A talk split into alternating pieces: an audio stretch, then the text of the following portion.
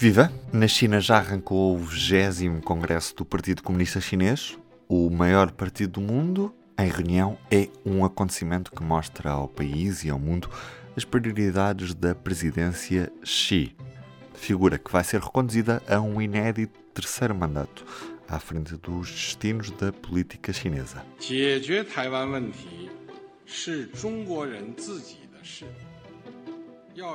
Neste P24, ouvimos o jornalista do público António Saraiva Lima. Grande Ruben, estás bom?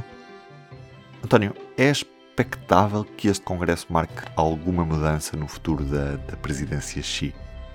Olha, em princípio não. Em princípio, uh, neste Congresso do Partido Comunista Chinês uh, não deverá ser anunciada assim uma, uma grande mudança no rumo uh, que tem sido seguido por Xi Jinping, desde que chegou a secretário-geral do Partido Comunista Chinês em, em 2012, até porque os, os próprios congressos do, do, Partido Comunista não costumam servir uh, para a revelação de grandes políticas de fundo ou, de, ou, ou, para fazer grandes alterações estratégicas de rumo, são mais uma oportunidade para, para a liderança. No caso, espera Xi Jinping fazer um, quase uma espécie de um balanço dos anos anteriores, reforçar uh, os feitos que foram alcançados, falar nas oportunidades que as grandes decisões uh, programáticas já em curso e já tomadas anteriormente ainda, ainda podem ter para o futuro, tentar sim enquadrar aqui uh, tudo isto com, com, com um projeto presente, com, com um projeto futuro e estabelecendo algumas metas, é certo. Uh, mas uh, no caso da presença Xi, aquilo que parece-me que aquilo que foi iniciado em 2012, quando ele, quando ele chegou ao cargo, deve continuar. Ou seja, do ponto de vista interno, uh, continuar a, a, impor uma disciplina partidária bastante, bastante firme, a luta contra a corrupção dentro do partido um, e a continuação deste processo de, uh, de, de, centralização do partido em volta da, da sua figura. Do ponto de vista do posicionamento da China no mundo, o foco continuará a ser, e também tivemos Uh, o Xi Jinping, no discurso que já fez este domingo, na abertura do Congresso, também, também focou, obviamente, grande parte do seu discurso nisso, uh, ou seja, no foco, do, o foco no crescimento económico, a, a ideia de que uh, a China. a China, a grande força da China é ter capacidade para influenciar eh, regiões e, e, região próxima, região mais alargada, através do seu poder económico, das transações comerciais. E isto é tudo sempre enquadrado numa lógica uh, do, dos conceitos que também têm vindo a ser uh, repetidos e enunciados por Xi Jinping, o conceito do rejuvenescimento nacional, da nova era, do sonho chinês, da, objetivo da prosperidade comum, etc ainda assim, no que, no que a economia diz respeito, é possível que possa haver algumas, uh, algumas revelações neste, uh, neste Congresso, mesmo que isso não, não signifique uma mudança de rumo, porque a economia chinesa uh, de facto está em desaceleração e o Xi, no, no, neste seu discurso, mostrou-se algo preocupado com isso, o que também não é muito normal de fazer essa. essa assumir isso, obviamente que está em desaceleração por fatores externos, no, no caso a pandemia, a guerra que está em curso, algumas, alguns processos que já vinham anteriormente, porque a China durante muitos anos cresceu a um ritmo absolutamente alucinante e, portanto, também houve alguma desaceleração. Está com alguns problemas internos, nomeadamente no mercado imobiliário, no setor bancário e principalmente, e é daí que talvez possa haver ou não aqui alguma alteração, uh, essencialmente na, na aplicação da, da da chamada política Covid-0, porque ao contrário de grande parte do mundo, a China continua de facto a impor eh, confinamentos rigorosos eh, ao mínimo surto, ou seja, fecha bairros, cidades inteiras, regiões inteiras, eh, para conter surtos de Covid-19, e isso tem obviamente um impacto na, na produção, na capacidade de exportação, etc., na capacidade industrial, mas também, isto é um dado importante, pela primeira vez, ou pelo menos é aquilo que nos tem chegado, tem tido um impacto também na paz social. Ou seja, obviamente que a China é um, é um regime autoritário, tem um forte controle social sobre a sua, a sua população, mas tem-nos chegado cada vez mais relatos, uh, mais testemunhos de, de, um certo descontentamento popular em relação a estes confinamentos, não só em cidades grandes como Xangai, mas, mas nas regiões mais do interior. E, portanto, aquilo que pode ser uma, uma novidade neste Congresso Uh, é, é, tentar perceber se, se vai ser anunciado ou não o fim deste, deste tipo de estratégia, sendo que uh, Xi Jinping já falou sobre isso este domingo e, e, e basicamente focou-se uh, na eficácia e nos sacrifícios que têm sido feitos ao abrigo desta política, pelo que Uh, provavelmente não vai anunciar uh, grande coisa, mas teremos de esperar até ao fim do Congresso. Uhum. E, e, sobre uma eventual sucessão do, do presidente chinês, há alguma previsão de quando poderá Xi Jinping sair e, e quem é que poderá suceder ao presidente chinês? A questão da sucessão uh, de Xi Jinping é muito interessante porque quando, quando, nós olhamos para Xi Jinping e para este trajeto que ele já tem de, de 10 anos na, como secretário-geral do partido, é alguém que se colocou completamente no centro de tudo aquilo que acontece dentro do partido, um, centralizou claramente o partido à sua, em volta da sua figura.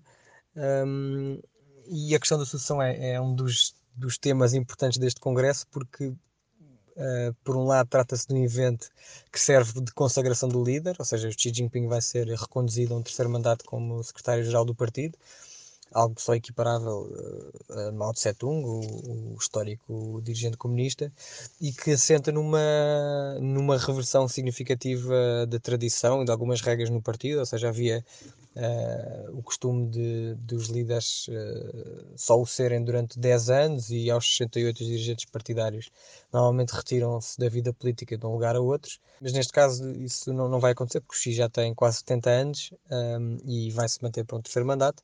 E, e isto é importante porque no, no, no partido, no, num partido como o Partido Comunista Chinês e noutros partidos comunistas uh, em todo o mundo, uh, as regras, os princípios, o, o, protocolo, mesmo toda esta coreografia em volta do 20 Congresso são, são, são muito importantes e, portanto, uh, estas, estas mudanças, estas reversões das regras são de facto momentos importantes para, para este tipo de partidos. Um, mas o que é facto é que Xi Jinping tem, vai ser consagrado neste Congresso, mas tem quase 70 anos, como disse, e ainda não nomeou um sucessor um, e portanto vai ser interessante perceber se há alguma das movimentações que vão acontecer agora nos próximos dias podem querer ou não significar que, que está em um sucessor à vista. Uma, uma coisa é certa, o primeiro-ministro Lei Keqiang vai retirar-se em março e portanto em princípio vai ser, vai ser revelado uh, quem vai ser o próximo primeiro-ministro. E também vai haver algumas alterações, penso que duas ou três, algumas alterações no Comitê Permanente do Politburo, que é o órgão uh, que está no topo da pirâmide e que manda de facto no, no partido. Neste momento é composto por sete membros, uh, incluindo Xi Jinping. Uh, no caso do primeiro-ministro, trata-se de um cargo que perdeu alguma importância, ou seja, quando com os dois líderes anteriores, com o Hu Jintao, ex-presidente, e com o Wen Jiabao, ex-primeiro-ministro, havia uma, uma relação quase de equivalência entre os dois cargos, mas com a chegada do Xi Jinping e com o facto de ele ter centralizado o poder à sua volta, fez com que o cargo de facto tenha perdido alguma importância e, portanto, normalmente as pessoas que ocupam este tipo de cargo são, uh, são dirigentes com perfil mais económico, mais burocrático. Uh, e obviamente que há alguns nomes que são apontados como possíveis primeiros ministros, como, como, como o caso do Li Qiang, que é o atual secretário do partido em Xangai. Um, mas vai ser muito difícil uh, fazer a avaliação de que uma ou outra escolha serão, são ou não uh, possíveis sucessores de Xi Jinping. Acho que uh, só daqui a uns anos é que saberemos se a pessoa X, que foi agora escolhida para o lugar uh, Y, é que, é que será ou não sucessor de Xi. Mas uma coisa é certa: o, o, apesar de ter centralizado o partido à sua volta, o Xi Jinping fê-lo para fortalecer o partido dentro, dentro da China e para fora da China, e portanto ele está, obviamente, interessado numa longevidade do Partido Comunista Chinês e, portanto, a dada altura vai mesmo ter de, de olhar para um sucessor, seja daqui a 5 ou 10 anos. António, mudamos ligeiramente o radar para a Ucrânia. Como é que está a China neste momento a reagir a este conflito? Qual é que é a posição deste país? A, a posição da China relativamente à, à, à, guerra na Ucrânia tem sido uh, relativamente consistente desde o início, com algumas pequenas oscilações, mas em termos genéricos a China rejeita condenar a invasão russa da Ucrânia, tem insistido que é preciso, que é preciso diálogo, é preciso diplomacia, mas depois opta sempre por um discurso que é um pouco vago, uh, ou seja, por um lado defende a integridade territorial tanto da Rússia como da Ucrânia, uh, mas depois diz que, que, compreende os receios russos no largamento da NATO, etc. Um, e acho que isto tem muito, esta posição ambígua chinesa tem muito a ver com, com a própria natureza da relação que tem com a Rússia e que uh, assenta neste momento, sobretudo, num, é quase como um casamento de interesses uh, que tem como grande aliança nesta altura em que nos encontramos o facto de ambas serem uh, anti-Ocidente Um, ou seja, do ponto de vista da China, é importante haver mais potências regionais e, ou com, com alcance maior que se assumam também contra a ordem liberal internacional que o Ocidente representa. E, e, e, o facto é que duas ou três semanas antes da invasão russa da Ucrânia, em fevereiro, Xi Jinping recebeu Vladimir Putin em Pequim uh, e os dois dirigentes juntos anunciaram aquilo que eles chamaram uma parceria sem limites entre os dois países. E desde que a guerra começou, uh, também não, por exemplo, não, não renunciaram aos tradicionais exercícios militares conjuntos que, que costumam fazer no continente asiático. Um, obviamente que há outros interesses em comuns, uh, outros interesses comuns nesta relação, nomeadamente o facto de de serem dos dois maiores países do continente asiático, há questões securitárias e de fronteiras que são, que são importantes para os dois, e a China até tem conseguido alguns compromissos relati económicos relativamente importantes, nomeadamente em matéria energética, desde que a guerra começou. Um, eh, há também a questão, muitas vezes, a equiparação entre a questão da Ucrânia e a questão de Taiwan, Uh, a China tem de facto uh, aumentado a sua retórica em relação à ilha asiática, que reclama como uma província sua. Um, apesar de não querer comparar as duas situações, uh, tem mostrado alguma compreensão em relação àquilo que a Rússia sente sobre a Ucrânia. Obviamente que também a, a visita recente, por exemplo, da Presidente do Congresso dos Estados Unidos, Nancy Pelosi, a Taiwan, fez aumentar a retórica. Uh, a China intensificou os seus exercícios militares. O Xi Jinping já disse várias vezes que, que a questão da reunificação é algo que ele quer uh, cumprir neste mandato. Um, mas, mas ainda assim uh, são, são questões bastante diferentes, a guerra da Ucrânia e esta questão de Taiwan. Mas em relação ainda à, à, à, relação entre a Rússia e a China, é um bocadinho difícil nós não olharmos para isto como algo uh, circunstancial, porque de facto a economia o soft power russos não são verdadeiramente significativos para a China ou, e para aquilo que a China quer em relação à sua relação com o resto do mundo. É uma relação claramente desequilibrada. Um, porque, como também já dissemos no início, o modelo de crescimento chinês uh, depende muito da sua capacidade para uh, comercializar em todo o mundo, ter parceiros económicos em, todo, em todos os continentes, e isso é incompatível com uma guerra, não é? Um, e, e, portanto, e no último encontro entre o, entre o Xi Jinping e o Vladimir Putin na, no Uzbequistão, há cerca de um mês, o presidente chinês até deu a entender que é preciso acabar com a guerra, virar a página do conflito. É muito provável que este incómodo chinês com o fenómeno uh, de conflito que está a criar constrangimentos económicos em todo o mundo, é muito provável que, que esse incómodo venha a aumentar, mas isso não quer dizer que nós possamos vir a ver uh, Xi Jinping criticar abertamente a China ou mudar de opinião sobre a, a sua parceria sem limites e portanto vamos ter de, vamos continuar a ver eh, a China e a Rússia apoiando-se uma à outra, sendo que do ponto de vista chinês é sempre um apoio tácito, porque a China também não se quer antagonizar com outros, com outros parceiros que tem. Uh, e portanto vai manter esta, esta, esta relação ambígua em relação ao conflito. Também sobre isto falaste com o investigador e especialista em estudos asiáticos da London School of Economics, Hugo Jones. Vamos ouvir um certo. A China não precisa da Rússia em termos da sua economia, embora de momento a Rússia seja uma valiosa fonte de combustível. Mas a relação é importante para a China, em parte por causa da sua complexa história partilhada de ambos países comunistas, mas também nessa ideia de aliança contra o Ocidente. E esta última dimensão é bastante importante para a China.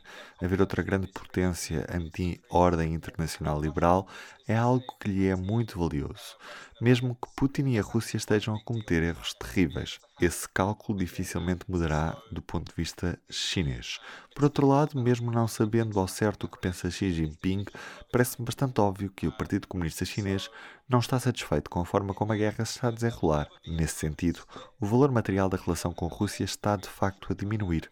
Acho que nunca haverá uma separação permanente ou um alinhamento permanente.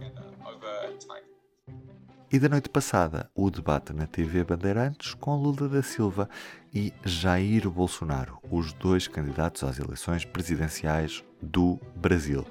Vamos ouvir um certo? Que um cidadão tem a cara de pau e a disfarçatez que tem, o presidente, de dizer que nós não fizemos nada para o país. Ele era deputado.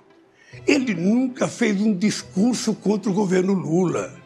Nunca fez um discurso. Procurei nos anais do Congresso Nacional. Esse cara tem raiva do Lula, ele ter feito um discurso contra o Lula. Não! Não, ele não fez, sabe por quê?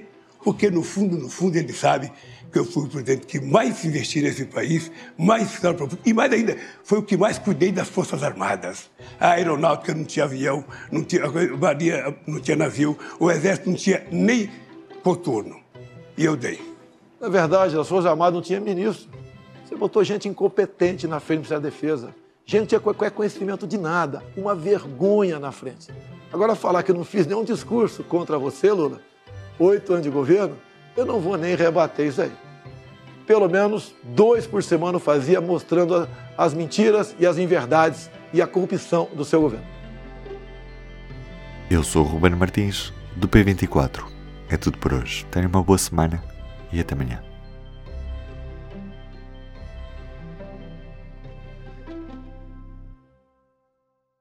O público fica no ouvido.